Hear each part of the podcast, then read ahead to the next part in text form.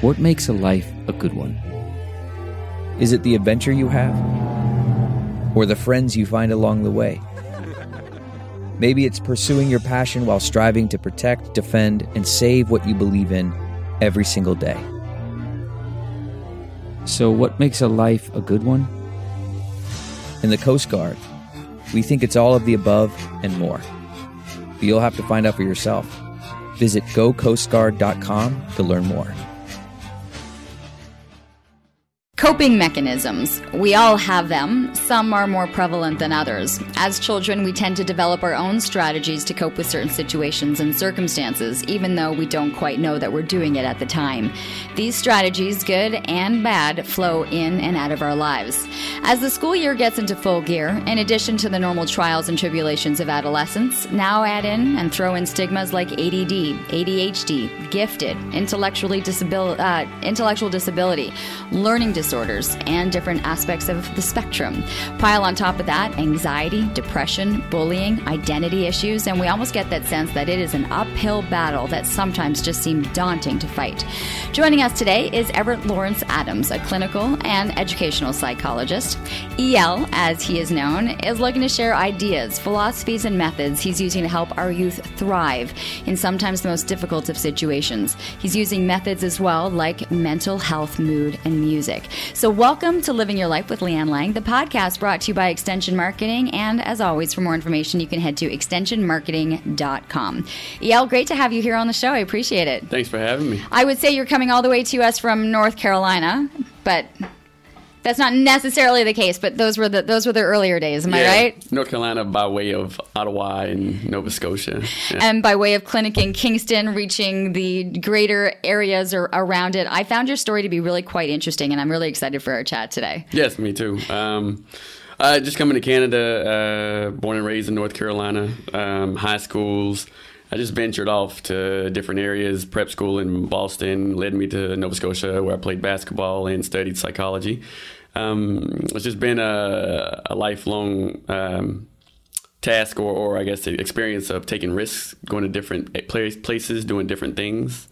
Yeah. Yeah, there's there's a lot of that. You actually just in that like 10 seconds of explanations just took a whole bunch of really great stories. Yeah. And we're going to kind of we're going to expand back because uh, interesting like really an interesting child but but the decision even and I think for for some student athletes to make a decision to mm-hmm. leave mm-hmm. home and to go to these prep schools where I think in the states prep schools are kind of they're a, they're Huge. a pretty big deal. Huge, yeah. You know, that was really the start of these venture venturing outside of the traditional kind of thing thinking of mm-hmm. staying home and, and trying something new.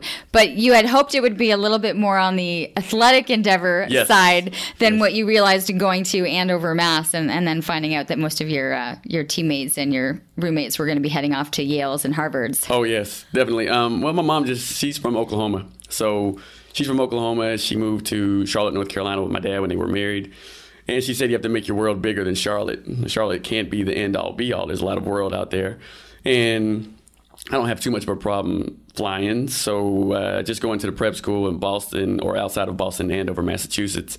Um, I was looking for opportunities to expand my basketball career and get a lot of looks from colleges because I'm shorter. I'm 5'9", and you know I wasn't this guy who could dunk and fly through the sky. So this was an opportunity for me to play basketball against some major competition. But this school, I mean, there were some great athletes there. Don't get me wrong, but uh, it was really more academic, and this was my first struggles academically because high school was a breeze for me. And the, the different curriculums and the different um, strategies I was using in high school didn't match the task and the challenges in prep school. What did you find at that point was the the main difference? Was it just the educational system? Was it the expectations placed on you? Being in a, a, more elitist or a more competitive environment? Uh, it was just the the curriculum was different. Um, in high school, I could finish my homework, and I, I don't feel bad about saying this. I could do my homework while the morning announcements was on. You know, I was kind of just chilling at home, playing basketball, doing whatever. And the next day, I would do my homework in the mornings. Where this required a lot more dedication, a lot more um, expansion on your thoughts. So it wasn't a simple go in and do the routine. You had to go in there and you had to think and, and put some effort into it and formulate these answers that was acceptable for the teachers. So it was just a different um, circumstance that I was using old strategies with that didn't match.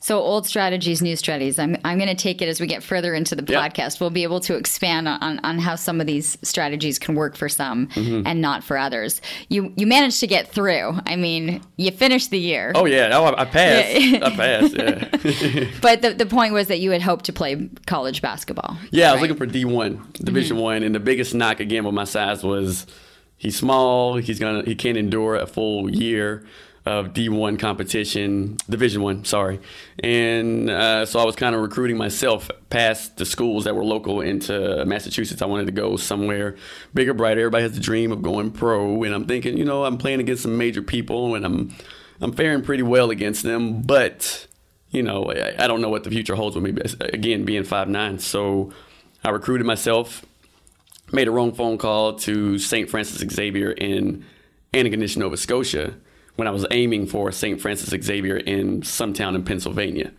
That's that's really a call, or maybe it's you know a higher power or Yeah. whatever it was Yeah. that was guiding you into this phone call. You hadn't meant to call St. FX. Not at all. Uh, in you know in Nova Scotia, and yet it was the the right call, or this mistake ended up being a, a great kind of pathway for where you end, would eventually end up.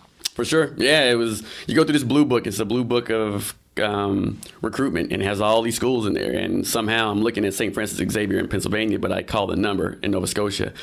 And the coach was pretty persistent. Um, and it led to me coming to a new world of Canada. You know, I mean, I'd been to Canada once, Montreal, when I was like five years old, and all I can rem- remember was Saint Hubert. That- Yeah. Oh. yeah.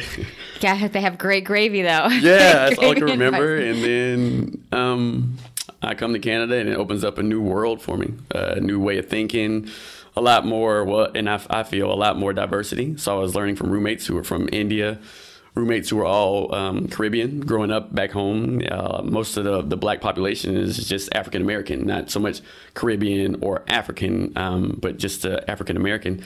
So learned a lot. Polish friends, Serbian. One of my best friends is Serbian, so it gave me this new world of diversity and uh, changing the lens of which I look through at, at things. Well, can you kind of expand on that? Is it the way you felt our our country, our system, our melting pot works a little bit differently than maybe how it was where you were growing up in North Carolina? Yeah, well, I found here people at home in North Carolina. It's the deep South. It's the Bible Belt. So a lot of very rigid ideals, and um, God is law, and then legal law is second.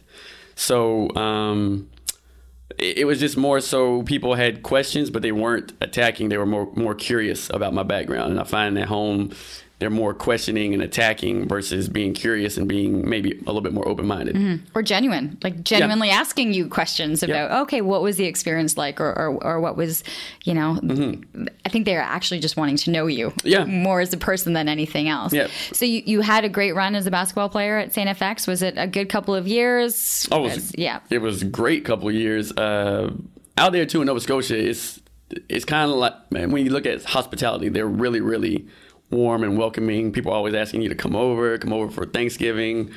Um, but basketball was was awesome. I mean, I walked in my first two years. I don't have them with me, but I have back to back championship rings. We went as far as we could go. We had very very dominant team. In my first two years, it was a blessing and it was a great um, activity or it was a great experience. But at the same time, that led me to believe this is how it's supposed to be. So the third year, when our major players moved on and graduated, and I ran into some some loss and some uh, difficult years of playing basketball, but it was still pretty pretty productive and successful on the most part. When you were at school, what were you studying? I started off in uh, marketing, marketing and business. I wanted to be on Wall Street and make all this dough and kind of wheel and deal. And um, first year or first semester, I was struggling. And Coach K, Coach Konchalski out in uh, Nova Scotia, he's saying, you know, you need to pick this up or else you're not going to be on the team. I've promised your mom and dad this and that. So um, you need to pick this up. And it was just, I found it really boring.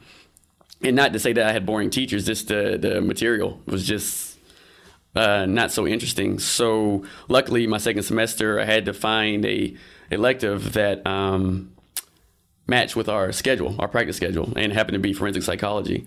And then as soon as I hit the school or hit the, the class, it was just mind blowing, and it wasn't a struggle to go to class anymore. What was what was it about the forensic psychology that that hit you so much that it was almost like that you were inspired to learn again? Well, forensic psych was more so analyzing, uh, you know, eyewitness testimony. You're, you're making it a little bit more practical. And when I look back, I've always been interested in profiles, uh, bio, bios of uh, famous people, and just understanding is people, how people tick. Like I'm a people watcher. I can sit down somewhere with, you know, ice cream or something and watch people go by for hours and not really be bored of it. Okay, so let me ask you this. When you're sitting there having your ice cream at this stage, are you watching children at play? Are you watching children's relationship with siblings and parents? Like where where do you find your eyes go to as you're doing your people watching, knowing that you're dealing so much more with adolescents and youth now? Uh, just the story. Just trying Yeah. to figure out like what's what's going on here. This person here has this face, you know, they kind of balled up their face. Are they mad? Are they thinking? Um, you see this dynamics between the the family and the, the maybe the parents and um, I don't know Walmart in survival mode. You know, just trying to get this kid out of Walmart without having a hissy fit. Um, it's just just interesting to see people's walk and seeing how much alike and how um, different we are in the, in the same um, span of things. Okay, so you take this uh, you take this psychology course, forensic psych, which Yep. is not actually going to be the path that you follow in terms of the work No. that you are doing. What what then is the path that you follow that eventually lands you here with the fact that you're dealing with with youth and with adolescents and especially with education, um, because. Yeah, that's a big. I I look at you and it's like that's a big heart. These the, these are issues. These are parts of, of a person's life that will really create a, a stronger foundation for who they are for the rest of their life. So Right. that's a big ask on someone. It is, uh, but I think um, like I'm a product of a I call my tribe, and it, it's not just parents, it's not just family members, it's my best friends. Like we had a crew of five, and around the circle of our neighborhood, if one parent saw you stepping out of line, they were going to um, check that in the moment. Um, I have coaches, I have a lot of mentors and advisors and just having someone to always go to dep- depending on the, the circumstances that I was facing.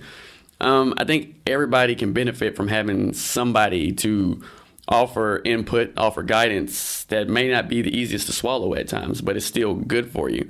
So I think being just one of those tribe members of uh, the youth or even the parents or the, the family or the community uh, it just appeals to me because as we say back home it's just one to grow on i'm trying to give somebody one to grow on and become a different person uh, essentially growth So, at what point in the studies do you realize that educational psychology is going to be something that you're going to then spend more time with? I know you took some special courses. I know that the education was really then focused. focus yeah I, you go through the whole program of uh, psychology but even then it wasn't going to be a psychological career i was I was, I guess, fairly young, 22, 23, so I'm still trying to pursue this basketball thing, and I'm getting looks from people overseas. And they say, "Yeah, you know, we can, we can work with this," but it starts to prolong and prolong, and um, you start to become 25. And I'm looking, I was like, "Well, I don't want to wait on this forever." So I go back home, and I got a lot of hookups in Charlotte, so I'm getting jobs here, jobs there, working with the school board. And I'm being, uh, we call it assistant teacher, or uh, yeah, assistant teacher, no, no, uh, um, substitute teacher. You call them supply teachers here. So I'm supplying, or yeah, supplying day by day, and then I realized, man, the classroom is not for me. Like this, these are a lot of people to manage, and it's just difficult for my personality. But uh, given my psychology background, I'm saying, well, I can still work with the school board in some type of capacity and not have to be in the classroom. So if you have a psychology um, bachelor's, it's hard to get a job in that field doing something uh, one-on-one or therapeutical or what have you. So I'm just thinking about it, and then my mom says you should probably go to grad school. And I come from a, a house of well, the women on my in my family, my mom and my sister, they're scholars. My sister's actually gifted. Uh, me and my dad were kind of just eh, more practical people. But um, my mom suggested it, and I was like, I'm not the best student, mom. She's like, No, you can. You just have to really focus. And then going to grad school, I applied to the same one my sister went. She's a, not a psychologist, but she's a um, deaf and hearing impaired teacher in Atlanta, Georgia. So same school, different program. Uh, I go and I realize that I'm a lot more focused. I'm a lot more uh, mature, but because of the poor academic success of just passing classes at St. FX, now it's a struggle to get in grad school. So I went in under um, the gun and provisionally, and I had to really prove myself. So, but once I got in, it was just flying, flying through the skies easily. What were the classes? What was it that you enjoyed and know that you were going to take back to the students? Um, just therapeutic uh, modalities. So how you're going to approach you, you can really choose from so many approaches, and um, understanding that people all have a story, we all have a background, and helping people navigate and reflect. I'm really big on reflection. I call it mirror time. Uh, if you can look in a mirror and really reflect on your experiences, which is hard for a lot of you know 12 year olds to do because they're only 12. What experiences have they had? uh, 16, I tell them, you know, you probably just started making decisions about sleeping, about picking out your own clothes, you know, when you want to eat. Probably three or four years ago when you're 16, when you had complete autonomy of, I want to eat this, or where the house is having, you know, rice and beans. Really, I, I, prefer to make my own sandwich over here. Okay, that's fine. You can do that. But helping people reflect and helping people find the, the, the lessons in maybe their difficulties or their challenges is really, really appealing to me. So what is it that you're actually doing now? You've been you've been in the workforce. You've been mm-hmm. you've got you know an aspect of the clinical side. You've got work with the board. Like so, how do when someone says what exactly do you do? How do you describe it? I, I, I, guess uh, an umbrella term would be intervention. I provide interventions or help with interventions. Been with the school board nine years here in the Ottawa District School Board, two years previously in small towns of um, Tennessee uh, and now three years going into four years of private practice. So there's a different uh, beast between private practice and the school board. But uh, essentially, you're providing interventions of some sort. The school board will say we have this referral for a student who needs, you know, therapy, who's dealing with anxiety or who's having anger issues, uh, maybe self-image or um, self-esteem, self-concept. Uh, and sometimes I do assessments as uh, an intervention. So we're trying to explore the learning profile. And that usually you give a cognitive test, uh, educational tests, and you mix those um, results together and you try to examine where the, the um, themes and the strengths and weaknesses are. Um, sometimes you'll give um, emotional um, interventions. Uh, and I, like I, I, love music. I think music is therapy. So that's one of my key things that I got from my um, my thesis, and I use that to open the door for um, conversation. Therapy, talk therapy is only as good as the person who wants to talk. If people don't want to talk, then it's going to be really, really difficult. And usually, at the adolescent age, uh, parents are the ones who want it for their kids. Kids aren't really um, volunteering saying, "Yeah, I want to go talk to somebody." You do have that, but often it's the parents really initiating this. So music allows people to speak about something indirectly, but it really does reflect what they're feeling. This is the mood, mental health, health mood, mood music, and music, music yeah. right? Okay, mm-hmm. so I do want I want to get to that. Yeah. One of the things, though, before I think any parent gets to that stage, mm-hmm. is that they're they're looking, you know, on that first day of school, you send them off and hoping everything yeah. is going to be, you know, they're going to come home and they're going to love their teacher and they're going to love how recess was, and you have these high expectations that things are just going to be rosy rainbows and unicorns, mm-hmm. and oftentimes that's that's not the case. In in that you become uh, part of the system of you know, uh, maybe a possible learning disability, uh, behavioral. You have uh, ADD, ADHD. Yep. You have dyslexia. You mm-hmm. have, you, you, know, like then is when you start the the checklist of just being able to have a child go through the system properly. You're dealing with a number of different factors, and then you, you know, if you're on top of things and a if you can have the financial means to be able to get them tested without having to wait the long wait list that there Extensive. would be to get through the the school board yeah. you know you're investing in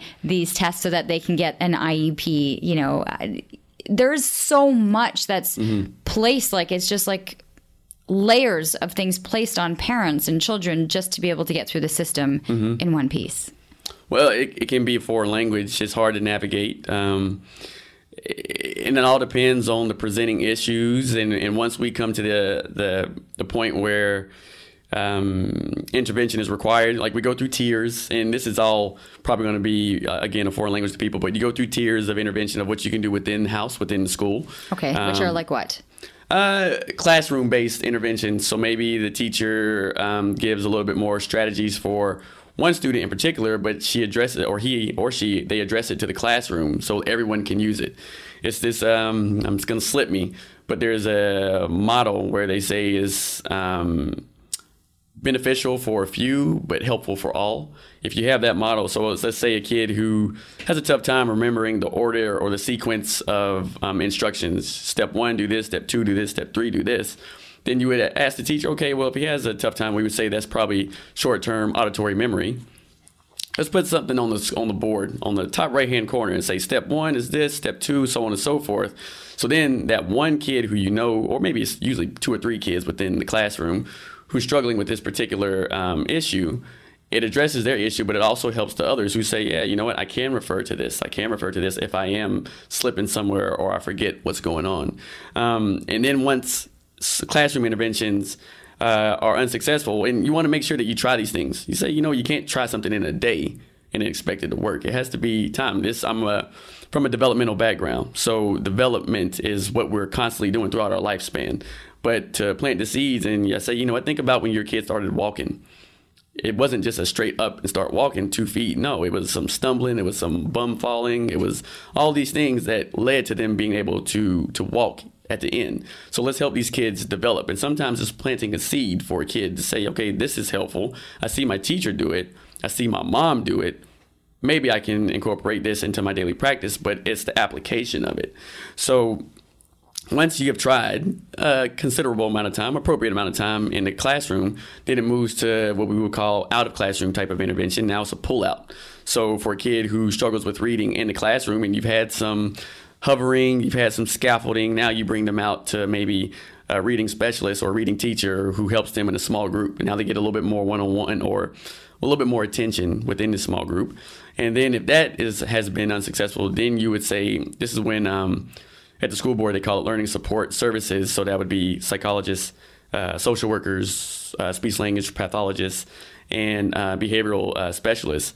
Then this is where we start to uh, enter the case, and now we provide the intervention, such as an assessment to see this kid's learning profile, and if it warrants a diagnosis, then I would, of course, um, deliver that. But you, you want to say, you know what, we're looking at a kid's profile. We're not looking for a diagnosis. Kind of like going to the doctor.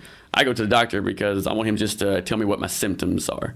Tell me what my symptoms are, and if we find something, good. But if you say, well, you just have a cough, okay, well, it doesn't warrant a flu, doesn't warrant, you know, lung issues. You just have a cough.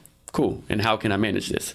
But don't you find, and it just seems in my conversations with friends and with groups, that mm-hmm. there are more and more issues that there seem there's there's more children. Maybe it's just that we're we're discussing it more, but more children mm-hmm. that are ending up on this the autism spectrum, uh, more kids that are being diagnosed with ADHD, more kids that are being diagnosed with uh, learning disability, uh, mm-hmm. uh, focus.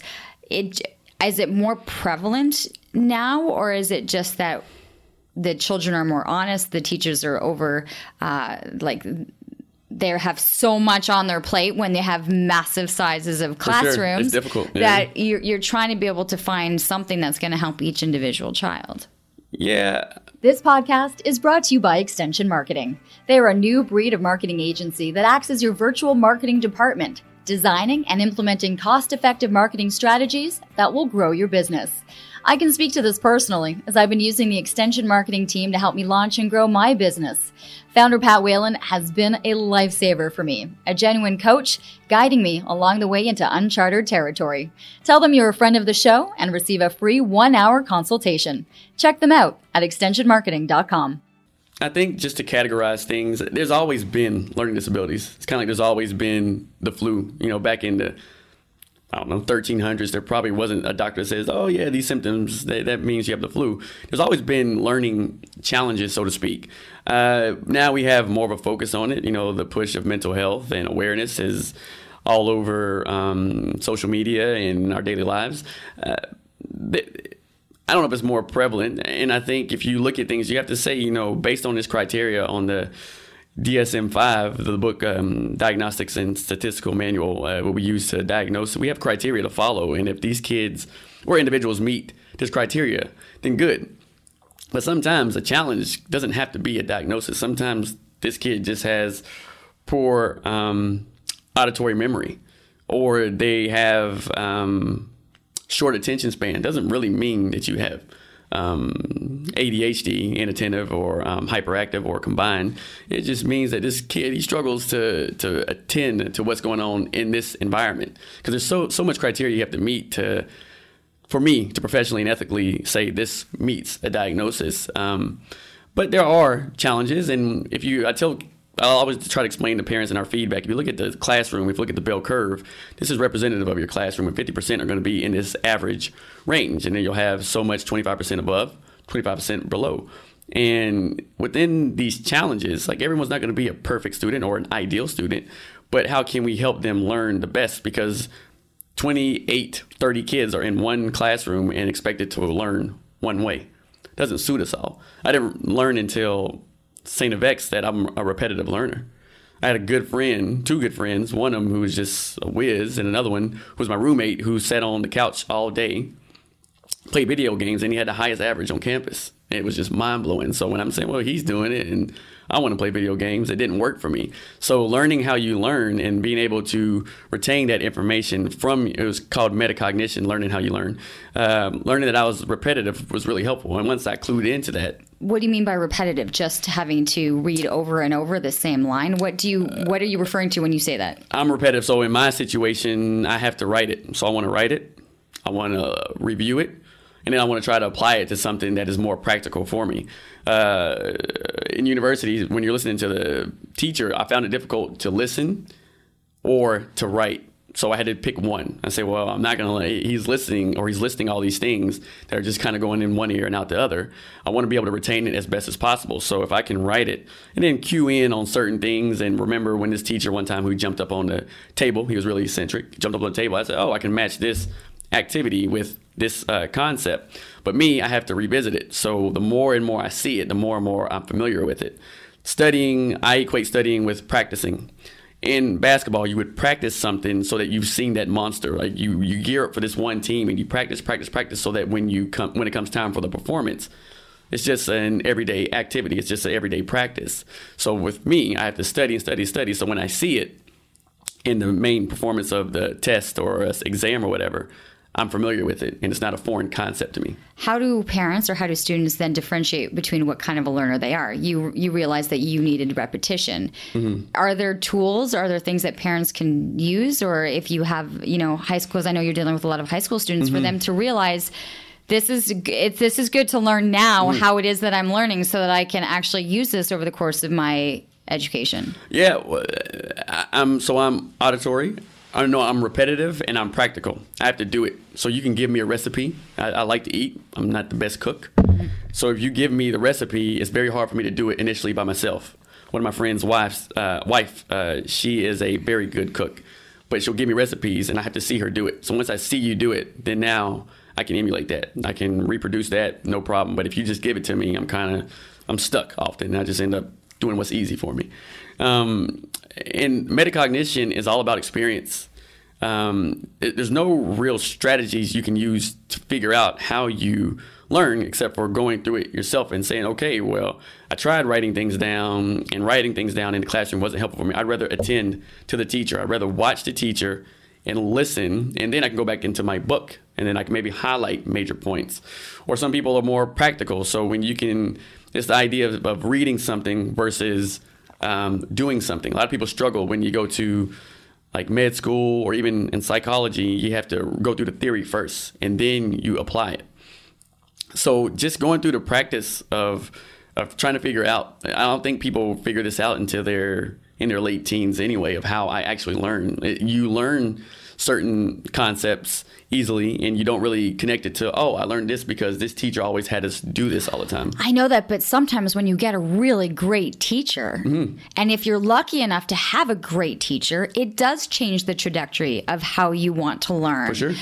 I, I find that teachers influence is a major component to mm-hmm. whether or not you're going to have a good student, especially in the early years. Oh yeah, I mean, there's so many dynamics that is, is to pick apart one thing that helps is very difficult, but a good teacher, maybe um, a good classroom. Maybe there's a classroom that just happens to be full of learners and everyone's supportive and everybody wants to really challenge themselves, then that can rub off on you as well.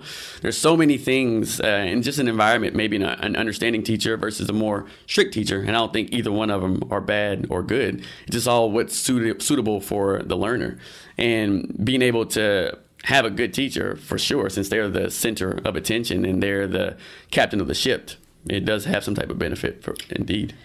So when we go through the work that you do, mm-hmm. uh, and we can distinguish between all the different levels of learners, mm-hmm. at, at what point do you want an intervention when you realize that maybe your child and this would happen early is on the spectrum mm-hmm. or that you are dealing with a learning disability is there you want people to feel hope. You want right. people to feel like they're they, they have a child that is still going to excel and is still going to do well. It's just in finding their own individual ways to do this. Right. So i, I want to talk a little bit about the academic side mm-hmm. and then move into the emotional side because then you could be having someone who is on the spectrum but then who is also being bullied who then leads it. Like there's a trickle effect yeah. of the experiences that each individual child's going to have. For sure. Uh, I guess with the trying to figure out when early intervention is always the best, but you want to make sure people develop.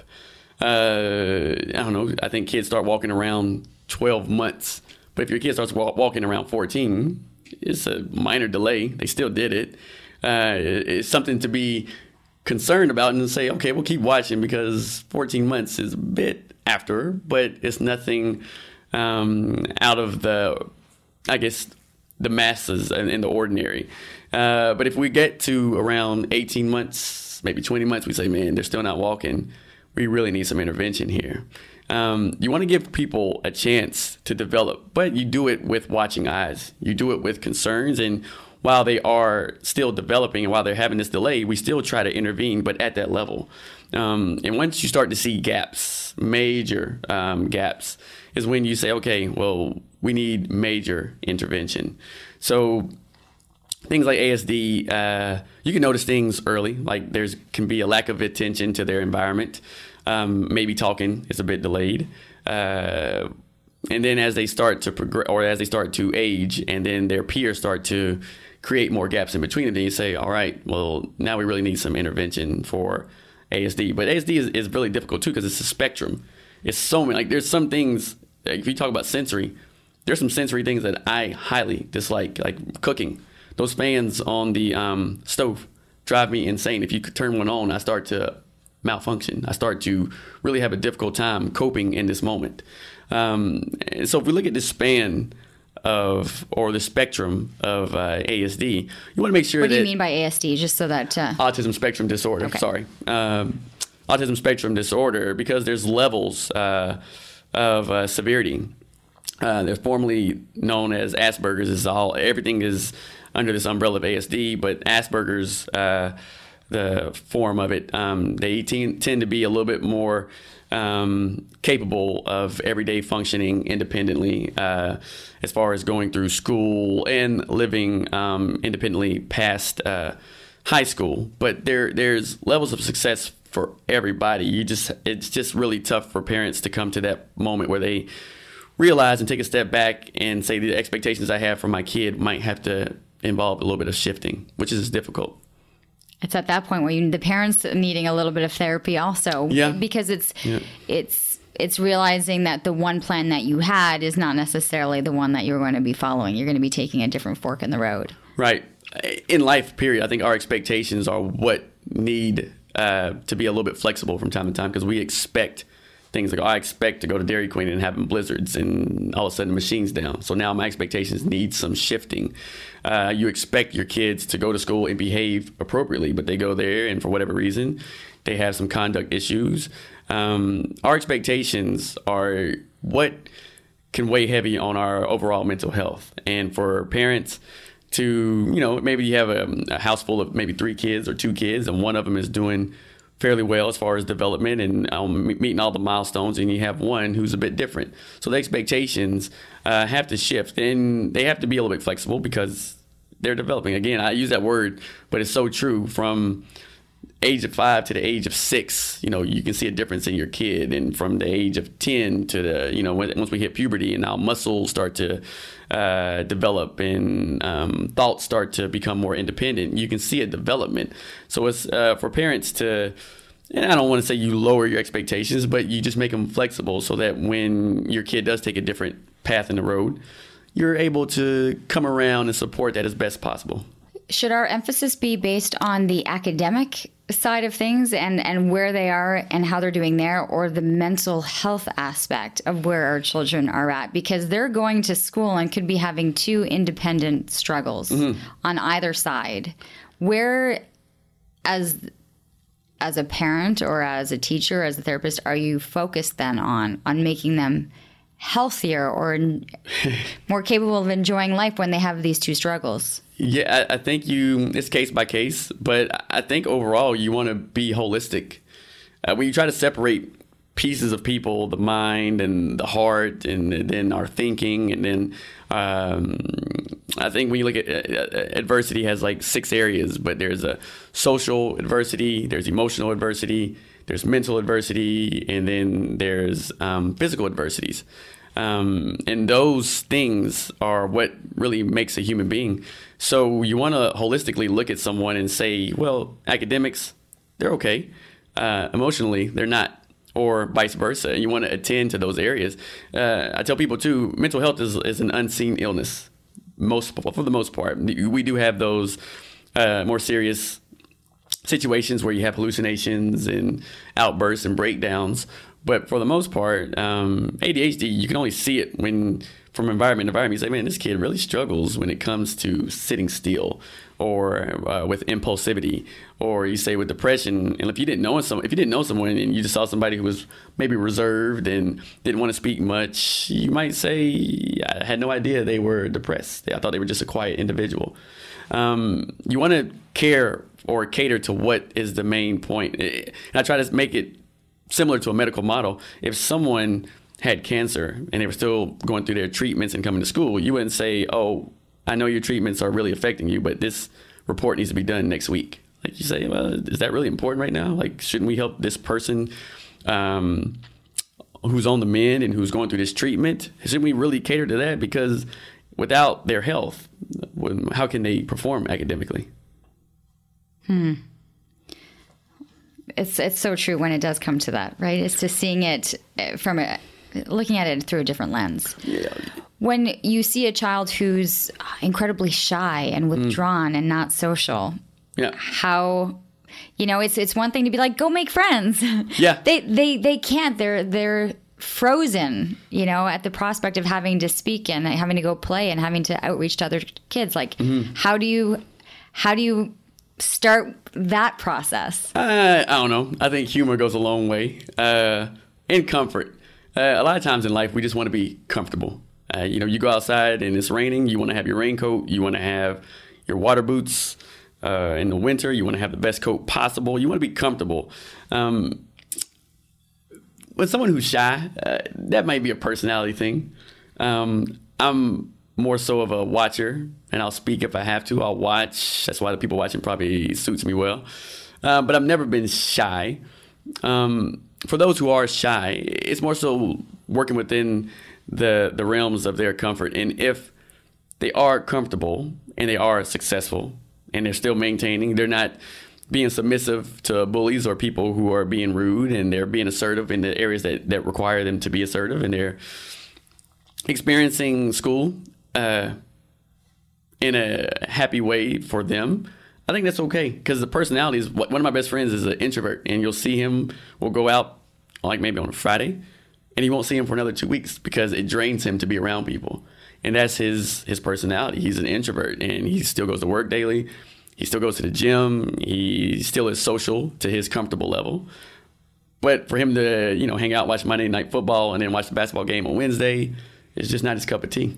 So it's just accepting sometimes that just where the comfort level is of these of these individuals. Yeah, I would say as long as they're not missing any like you know it, it's one thing for a student to be shy and need to um, ask the teacher a question about the curriculum or the concept they covered in classroom, and they don't do it because they're so shy. I don't want my teacher to think I'm a bad student. I don't want to get up in front of everyone and be the, the center of attention. But if someone is shy and says, you know what, I only need one friend, or I like to eat lunch alone because maybe I need to reset. I've had two class uh, high school. I've had two classes in the morning. This is my uh, lunch, and then I have to be forced to go to two classrooms in the afternoon. This is my reset, and I need my space. I think that's perfectly fine. I some people are extroverts and they love to be the center of attention and socialize and you know butterfly through the social field, but if not, then it's okay. Okay. It's okay to be shy. It's okay to be an introvert. it's different when you're being bullied into a certain situation. I'm assuming yes. working with the school board mm-hmm. that this has become a much more prevalent situation. Mm-hmm. Well, bullying is supposed to be a zero tolerance policy, so it's not supposed to be. Um, and I say aloud with uh, once someone is aware of it. A lot of a lot of times you're not aware of the bullying, especially when it goes to social media. A lot of parent, uh, parents and teachers they're not connected with kids the way that they are with their peers.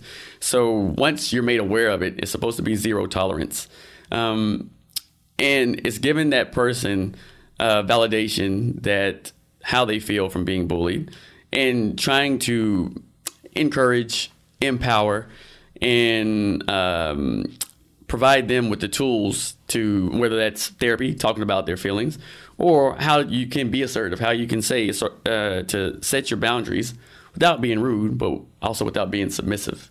So uh, for for bullying, and then you want to you know the yeah but yeah like you've got kids who don't want to go to school because they don't want to have to be confronted yeah. by the like it, it's a much more mm-hmm it, and then it impacts them. And then it, it, impacts them in their youth and then you know they have me- coping mechanisms that will affect them 20 years down right. there when they're at back at the office and there's an office bullet. I mean like it, mm-hmm. it's not something that just goes it does just doesn't go away. It does not. No it doesn't. And you want to help people manage and, and navigate through that situation and let them know that this situation very unfortunate and you hate that it happened to them but there is more to their school experience. There is more to who they are, and this person's view doesn't have to set the tone for their personal perspective or for their experience moving forward. How do you teach a child that? I mean, you can say that and I can understand oh, yeah. that, but to describe that to a 13 or a 14 year old kid, mm-hmm. that doesn't just soak in and sink Mm-mm. in the same way.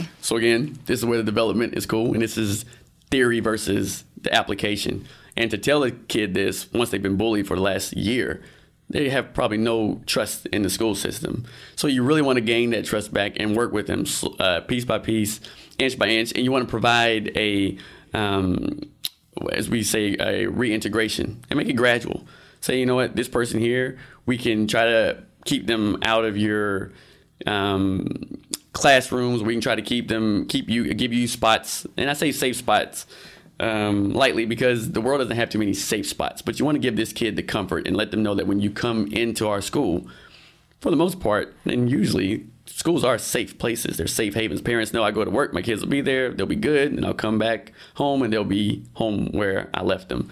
Um, but you want to make them and try to to ease those fears slowly say, you know what, let's just come to school and you we'll look at your classrooms, we'll look at this, we'll try to see if we can arrange things so you're not in contact with this person. And we'll also address it with this person and their parents to know, again, zero tolerance.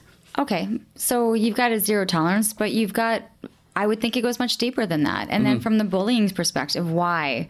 Mm-hmm. You know, reasons there. What are they battling? What is what are they dealing with on a day-to-day basis? There's there's the psychology from both aspects. There's both because they're both taking part into a shared experience, but just on different sides of the table.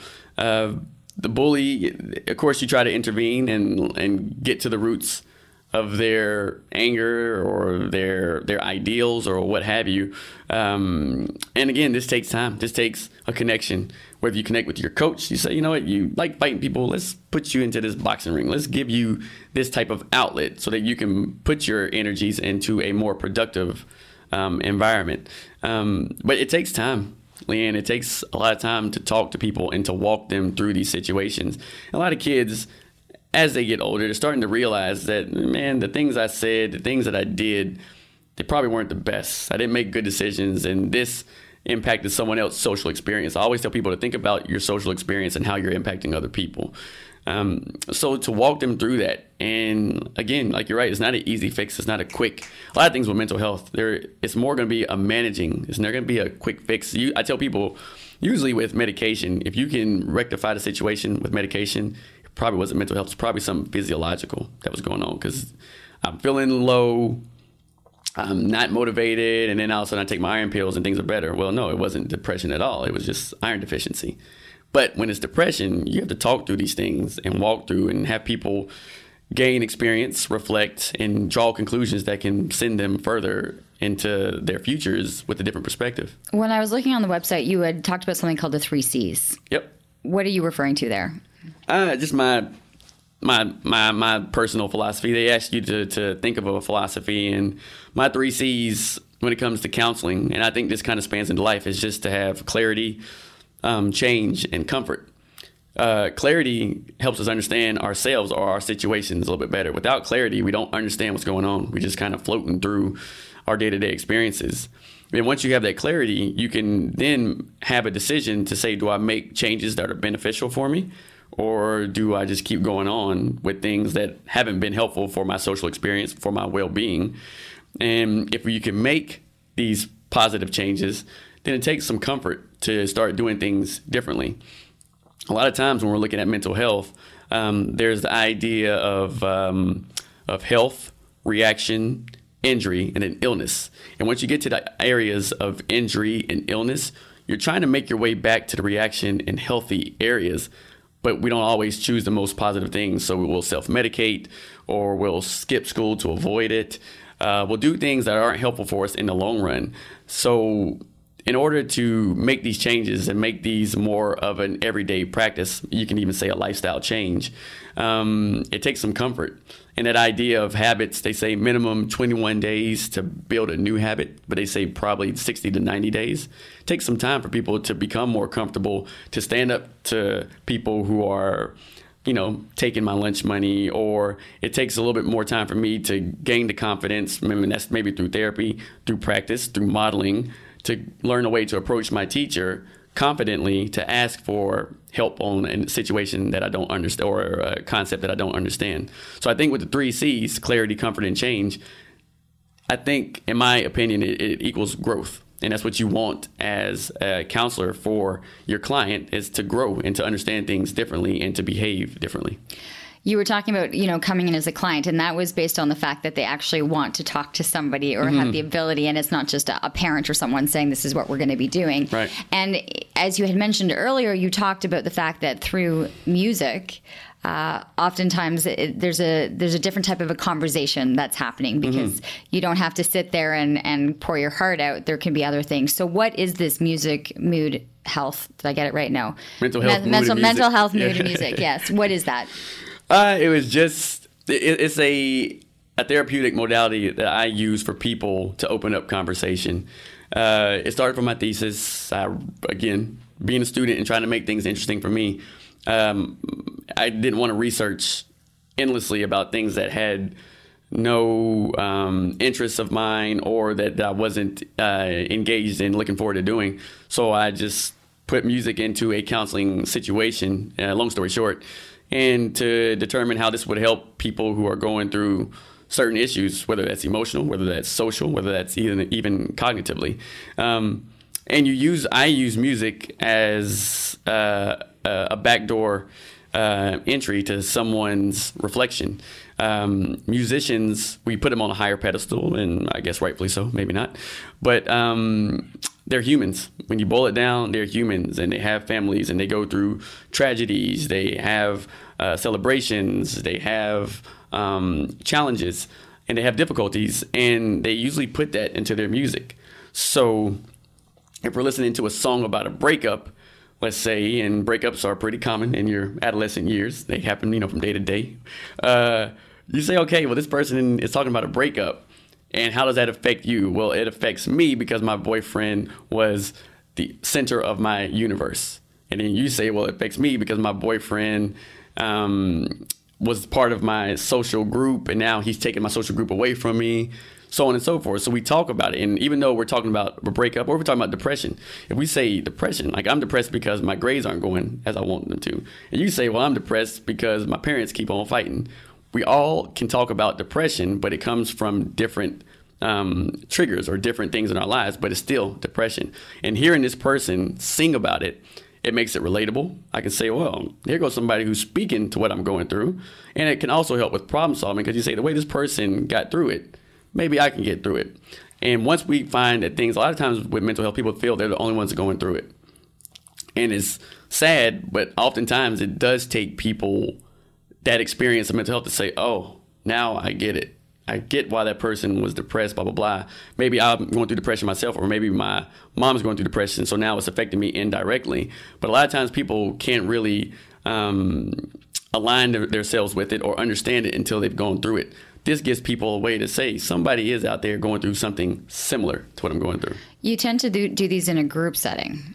Or do, or do you find that the group therapy works in this format? I've done it in group formats. I've done it individually. Individually is really good for the kids who love music, and we're a tuned-in world now. Everyone's walking with iP- uh, with earpods or earphones. Even if you go to Starbucks, you're forced to hear some type of music. Elevators. So music is part of our daily lives, and uh, I also use this for people to have something to manage. I say your toolkit uh, or I say you need a toolkit to help with your day to day mental health. And you can't see your counselor or your therapist day to day, just the way you can't see your doctor. I tore my ACL, you know, some years ago, and I could see my doctor once, you know, every certain every few days, or your physiotherapist every few days. But in the meantime, my physio gave me activities to strengthen. Your doctor will say you have the cold, go home, take these antibiotics, um, get to sleep, fluids, blah blah blah, and come back and see me. Same thing with mental health. Day to day, what can you do to manage? And I think music would be something that's easily accessible and it can be helpful. So day to day, you can find things that help you move through and give you perspective and give you comfort with what you're dealing with. Using these in these groups have been really, really good. Uh, I do them in presentations as well. Present, present to people about mental health topics to make it more normalized and to make it more practical. Because a lot of times, as psychologists, we use jargon we use jargon and it's really hard to understand. But if we can make this relatable and make it really practical and understanding to people, then I think mental health will be uh, much more in the forefront and easily accepted by the masses. Mm. Okay, but when you're talking about music, God, mm-hmm. listen, I've got a 14 year old and the yep. music that they're listening to, yep. like the the point now when I'm now not cool. Yeah. like it, it starts with the music because I'm just like, what are you listening yep. to? And and I like my top forty, right? Like I'm yep. I'm full on into the top forty, but mm-hmm. these things and these songs and these lyrics that are coming out, it's it's almost like, yeah, what well, is this? Well, I, I would. I would challenge you to think back when you were 14 and what your parents were saying about yeah we music. had madonna and boy george and wham right? Like I, I i'm thinking it's just a it's a very different language that that they're speaking. It is. Well even with so i'm, I'm huge in rap and hip-hop so even me growing up at certain times there were certain songs that my mom would like that's kind of cool. And then certain songs she's like no that's not going to fly mm-hmm. in my in my car. Um, but this this music is going to be subjective, and that's what that's the thing about this too. This is subjective. This is what speaks to you. So even with rap music, I have a nephew who's 11, and the things that he listens to, they're not explicit. But even the rappers now, I'm just like, man, this is this is different rap, and it's rap. So whatever speaks to him, and he loves it. He loves it, and he thinks this is the hottest thing ever. And I can't let it play longer than 30 seconds. So what is important is that things speak to your daughter or speak to that person because that way they can relate a lot better. And I'm not saying these misguided lyrics and these things that are, you know, profane. However, but okay, but how is it how is it working? If my if our kids are feeling a certain way and we're playing certain music, like mm-hmm. what what is it doing? Like when you're using this as as a as a tool, as yep. part of your toolbox. How is it being incorporated? It's being incorporated because you it's a lyrical analysis. So uh, a lot of people are really familiar with the cognitive behavioral therapy, and it's an approach that we use in uh, therapy. I'm using this as just a cognitive approach. Lyrically, we're going to analyze these lyrics, and we're going to listen to what the person is talking about. Now, sometimes they are profane, and sometimes life, I think, is best unedited.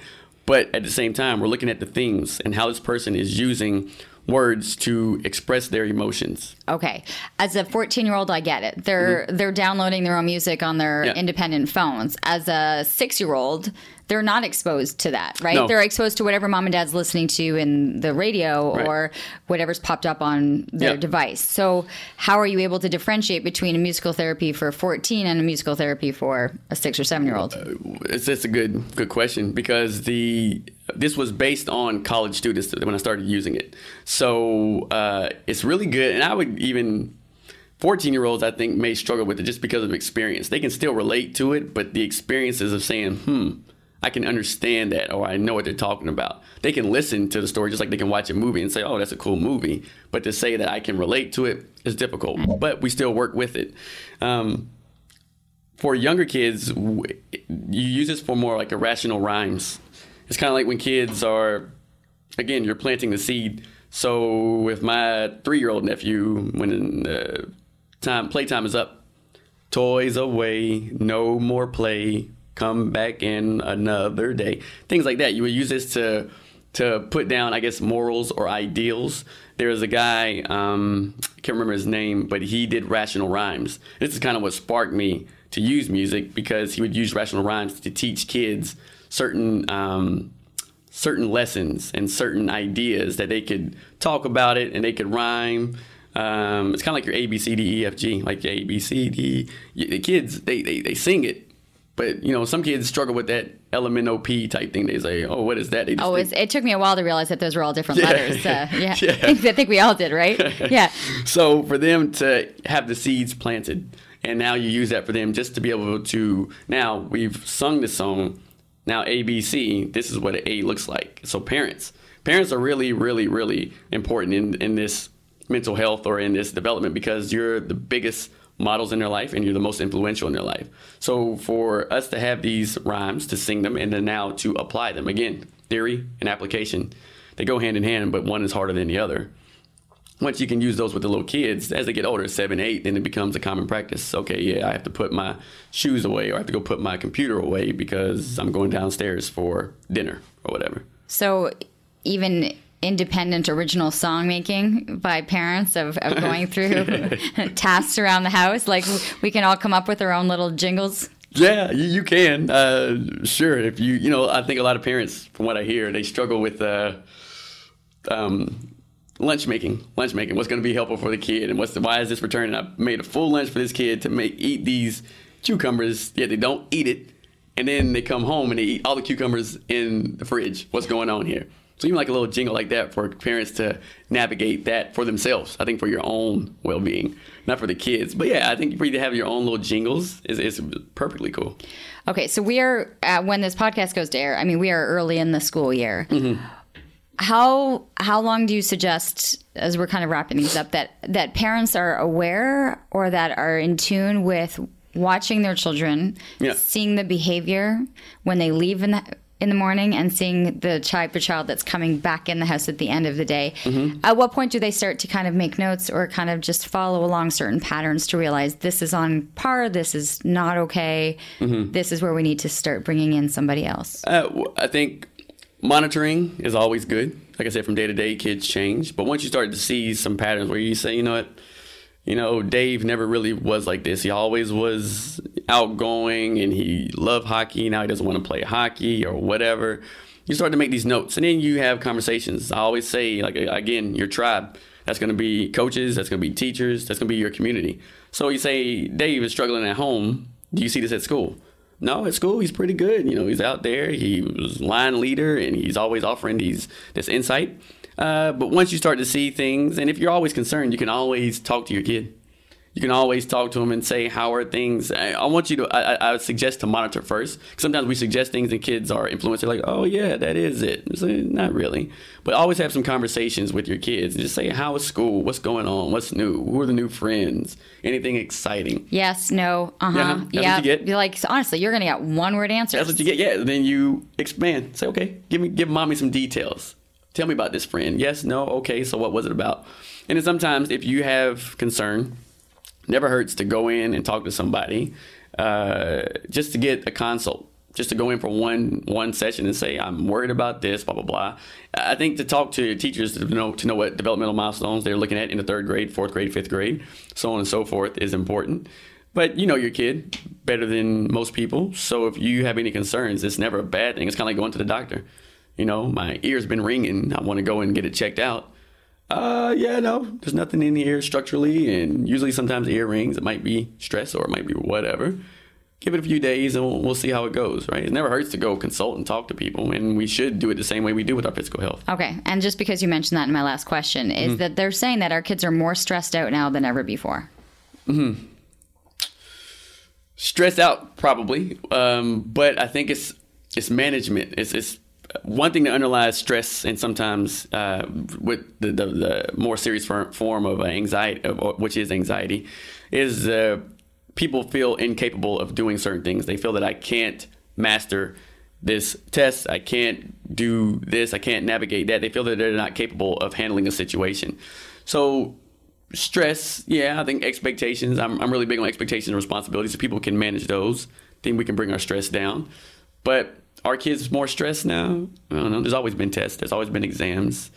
Um, but I think their ability yeah, I do agree. I agree with that. There's there's always been tests and exams, but they're becoming as we sometimes think that we're becoming less competitive, like participation, everyone gets a participation badge, but really at the end of the day, eh, people are still competing against each other. They're competing now against social media and likes and how many followers and friends. Like there are much different issues mm-hmm. that go far beyond their their schooling and their sports. Mm-hmm. It, it does, but I think for people and for parents again to have these conversations to let people know. And again, you're planting seeds that what, what we see over there that's not important. Like that shirt, that's a cool shirt, but you don't need that shirt. You need a shirt that you like. You need a shirt that speaks to you, that expresses yourself. You don't have to follow people. You help them find the internal qualities that are worth admiration within them. And say, you know what, you don't have to be like them. You don't have to follow the trend. If you want to, that's fine too. But don't think because you don't have or because you're not as tall or as pretty or whatever that that's a deficiency. No, it's a difference. And having them warm up and grow into that difference and that uniqueness. School uh, is full in session. For mm-hmm. some people, they'll have the opportunity to be able to make an appointment and see a specialist and maybe get in for a little bit of counseling what would be the steps then? Is it the the teachers, the school board, the independent counseling? Where do you suggest people go? Uh, all the above. Um, through the school board, you would contact the teacher or the guidance counselor if they're older. Um, teachers then make the referrals to the learning support teachers or the guidance counselors, and then they uh, have meetings. And they discuss the the waiting lists and the need priority, which is hard to to figure out. And then from there, um, they would meet with a school psychologist or a social worker or a behavioral uh, specialist if it's something emotional or um, maybe so much uh, social. Um, speech language pathologist uh, if there's some language difficulties. Uh, but it could take a while because I think there's 40 school board psychologists last year, at least at the OCDSB, roughly that, and there's like 100 and something schools. So we're being torn in different ways. Okay, so then how long would you uh, suggest a parent allow the system to take over or if they have the means to take care of it themselves? Ah, that's gonna be a, a parental decision, but uh, but if they could, you know, they monitor, they do have the means. It, it does go quicker, but even with my private practice and um, Ottawa, I think my waiting list was like eight weeks last time I checked, eight to ten weeks. So again, that's why management in between and creating this toolkit is really, really important because in the meantime, like you can't build a house with just a hammer. You need a lot of tools. With the music and with other things, positive relationships, exercise, self care, um, those type of things. And it sounds really, really general and uh, ineffective, but those are things that consist of our mental health. Um, so if you can, by all means, go ahead and go uh, contact a private practitioner. That could be a psychologist, social worker, a psychotherapist. Um, they all can carry out counseling. So yeah, and carry out the testing. Testing is psychologists only. Oh, well, okay. there's different. So, okay, so let, let me. So when you're making that call and you're looking for that testing or to be able to to be able to understand or to have some clarity on where they're their brain is functioning. Let me reframe. Yeah. Okay. Okay. uh, so for psychoeducational testing, which is a cognitive test, mm-hmm. and an uh, educational test, you would usually go to a psychologist for that. Okay, and that is also that falls under the if your child is ADD, ADHD, yep. has a learning disability, a dyslexia, learning disabilities, specific learning disorders for sure. ADHD, your medical doctor can diagnose that as well. Okay. Yeah. So that might be an avenue for you as well. Okay. Or speak to the doctor about that and then follow the trickle down effect as to where you're you're yeah. wanting to do some of the testing. Yeah. You know, parent we're just everyone's looking, you know, they no. want to give their child the best the best advantages that they can. Right.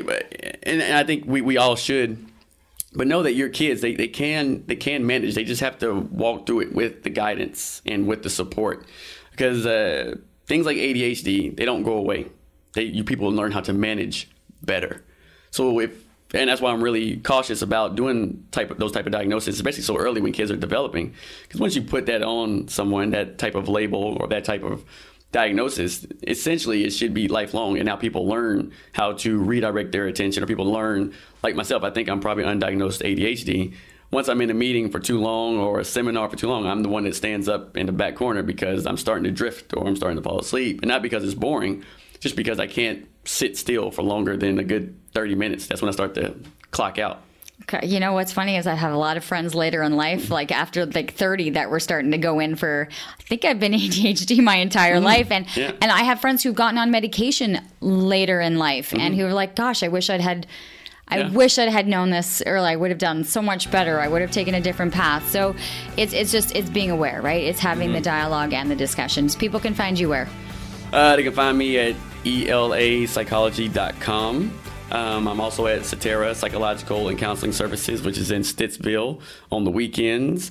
Um, you can email me at elapsychology at gmail, and I'm also starting a private practice down in Kingston, so I'll be there for most of the weeks um, at out of JD Physiotherapy, ELA Psychological and Counseling Services. Okay, you're you're a mixture of a whole bunch of different places. Got my hand in everything. Well, yeah. uh, I really appreciate the time in this and uh, just uh, opening the dialogue. I think for parents and for students to, to realize it's there's a lot. You have a lot of years in school, a yep. lot of years of learning, and mm-hmm. to be mm-hmm. able to uh, to maneuver your way through it as best as you can, so you can get the most out of it. Really appreciate the time. I'll have all the information and all of the links uh, in the show notes as well, and really appreciate everyone who's listening, subscribing, liking, sharing, talking about the Living Your Life with Leanne Lang podcast. Appreciate the support and continuing to see everything grow. Have a great day.